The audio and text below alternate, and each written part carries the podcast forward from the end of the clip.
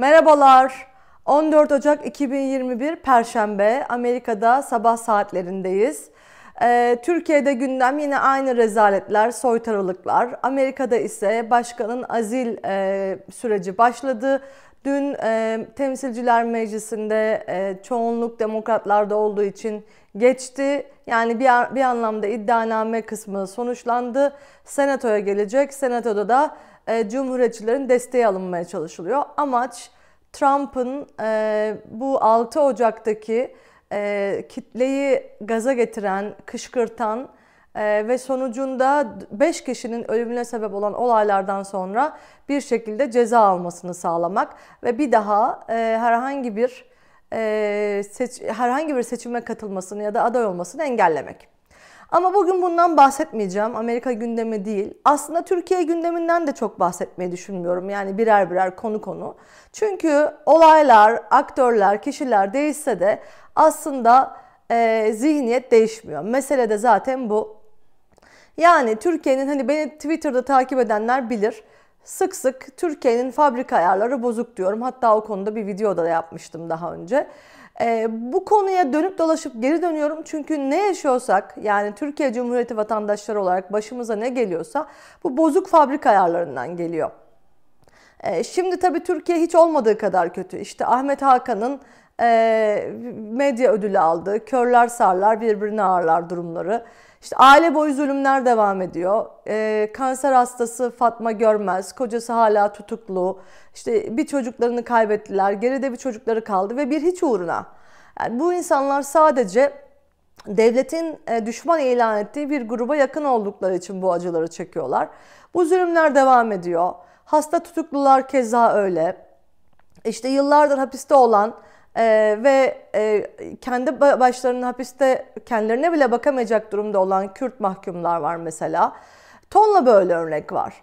Bunlar ilk defa yaşanmıyor ama e, hiç bu kadar kötü duruma gelmemişti. Türkiye'de medyanın bu kadar e, tahakküm altında olduğu ve hiçbir şekilde e, muhalif hiçbir gerçek anlamda muhalif yani devletin FETÖ söylemini ya da devletin Kürtlerle ilgili söylemini sorguladığınız an zaten e, hayatınız bitiyor Türkiye'de. Dolayısıyla bu kadar kötü olmamıştı ama baktığınız zaman aslında Türkiye aşağı yukarı hep böyle bir devletti. E, ne kastediyorum? E, dün bir arkadaşımla yazışıyordum WhatsApp üzerinden ama Türkiye'de olmadığımız için güveniyoruz tabii ki e, başımıza bir şey gelmeyeceğine. Neyse arkadaşım dedi ki bana haklıydı aslında. Hani biraz kafa yoruyoruz nasıl düzelir bu ülke vesaire diye. Ee, yani dedi 17-25 öncesinde aslında biz de memnunduk hayatımızdan. 17-25'e kadar evet acıları görüyorduk e, ama e, biz kendi hayatımızdan memnunduk. Yani eğri oturup doğru konuşmak lazım. Aslında gerçekten bunda haklılık payı var. E, kendi adıma e, Türkiye'nin öteki saydığı insanlarla ilgili acılara destek ol, acılara bir şekilde ses olmaya e, Twitter'da ya da işte yazılarımda çalıştım ama yine de devletin makbul gördüğü bir vatandaş grubunda büyüdüm. Yani işte Sünni, muhafazakar, Türk, işte devletle bir problem olmamış bir kesimdendim. Ha neydi problemimiz?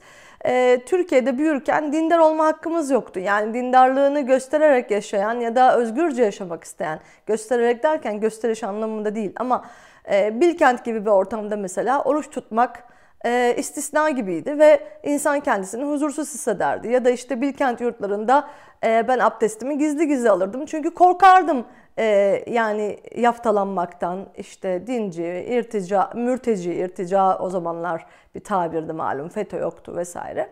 Neyse demeye çalıştım. Yani bunlar yaşandı ama hiçbir zaman bu kadar e, devletin e, düşman ettiği bir kesim içinde olmamıştım. Hatta e, bir dönem diplomatik pasaportum bile vardı. Yani Dışişleri Bakanlığı'nda çalışıyordum ve ondan öncesinde devlet memuriyetine geçer geçmez yeşil pasaportum olmuştu Cumhurbaşkanlığının istisnai kadrosunda olduğum için. Yani bir ayrıcalıklı bir e, şekilde yaşıyordum doğruyu söylemek gerekirse. Ama e, tabii ki ben o dönemde bunları e, bu şekilde e, makbul sınıfa dahilken Türkiye'de işkence yaşanmıyor muydu? Vardı muhtemelen yani tabii ki 2000'lerin e, 2000'ler Türkiye'nin belki en parlak ilk yılları en azından zamanıydı. O zaman e, işte doğru düzgün daha düzgün e, polisler e, eğitimli, medeni, daha e, şimdi de aradaki farkı görürsünüz zaten. O dönem işkence biraz daha azalmıştı belki ama yani benim erişimimin olmadığı, bilmediğim Kürt illerinde muhtemelen işkence hep vardı. Ama hep şöyle bir şey vardı. Yani orada bir vatandaş var uzakta, acı çeken birileri var. İşte Aleviler her dönem ayrımcılığa maruz kaldılar. E, gayler, işte eşcinseller. E, yani her dönem Türkiye'de öteki olan, sayılan bir grup vardı. Fakat çoğunluk genel olarak hayatından memnundu. Aslında şimdi de durum bundan farksız değil. Hani bazen düşünüyoruz da neden bu insanlar ses çıkarmıyor? Komşuları terörist ilan ediliyor. İşte e, çocuklarına öğretmenlik yapmış insanlar alıp götürülüyor. An, e, çocuklar e, annesiz babasız kalıyor. Neden bu duyarsızlık diye. E, yani tabii ki asla mazur gösterme, gösteremem. E, o yüzden de Türkiye'deki o kesimden de tiksiniyorum. Ama e, baktığınız zaman insanlar bencil ve önce kendi çıkarlarını ve kendi hayatlarını düşünüyorlar. Yani kendi hayatları bir 10 yıl öncesine göre daha iyiyse, e, maddi olarak daha serbest, e, şu, e, daha iyi imkanlara sahiplerse ve başörtü sorunları kendilerine göre çözüldüyse ki öyle çözüldü onlar açısından bakıldığında e, tamam daha ne isteriz ki modundalar. Devlet onları da bir şekilde düşman ilan edene ve zulmedene kadar da bu haksızlıkları, bu zulümleri büyük ihtimal görmeyecekler. Ee, peki ne olacak? Yani e, tabii ki bu e, düşünce şekli yani böyle gelmiş böyle gider. Bu fabrika ayarları bozuk diye düşünüyorum genel olarak. E, tabii ki bu düşünce şekli hapishanede e, acı çeken, mahkum olan, tutsak edilmiş on binlerce insan için e, yani umutsuzluk anlamına geliyor. E, ne kadar insan kurtulsa, ne kadar insan e, çıksa e, şeydir, kardır. Ama genel olarak baktığımızda bu düzenin değişmeyeceğini düşünüyorum. Yani bu Erdoğan şimdi siyasal İslamcılar önceden Türkiye'de işte irtica, siyasal İslam o dönemler bir tehditti. Dolayısıyla bu anlamda Kemalist e, fabrika ayarlarının bir vebali de var bugüne gelinmesinde. Ama e, yani o siyasal İslamcılar kendilerini devlet e, sayıp devlet olarak görmeye başladıklarında onlar zulmetmeye başladılar. Fakat bu devran döndüğünde yine derin devlet asıl sahipleri tarafından yönetilmeye başlandığında e, muhtemelen e, şimdinin e, şey muktedirleri e, acı çekmeye, onlar da hesap vermeye belki başlayacaklar. Ama bu düzen, bu fabrika ayarları kendi e, e, vatandaşını e, düşman olarak gören, kendi vatandaşını acı çektiren, e, yani diğer ülkelerin aksine mesela işte Amerika'ya bakıyoruz. Amerika'nın dış politikası eleştirilebilir elbette. E, başka ülkelere mutluluk götürmüş müdür, götürmemiş midir o ayrı bir konu. Ama baktığınız zaman e, bu tür liberal demokratik batı ülkelerinin amacı kendi vatandaşlarının güvenliğini, refahını, mutluluğunu sağlamak. Çünkü bir anlamda e, yani bir anlamda değil devlet aslında vatandaşın hizmetkarı ama Türkiye'de tam tersi söz konusu. Vatandaş devlete hizmetkar. Siz her zaman devlete borçlusunuz. Devlet kutsal, devlet baba, devlete işte karşı gelinmez. E, bu zihniyetten kurtulmak gerekiyor. Peki bu zihniyetten mevcut koşullar altında kurtulunabilir mi?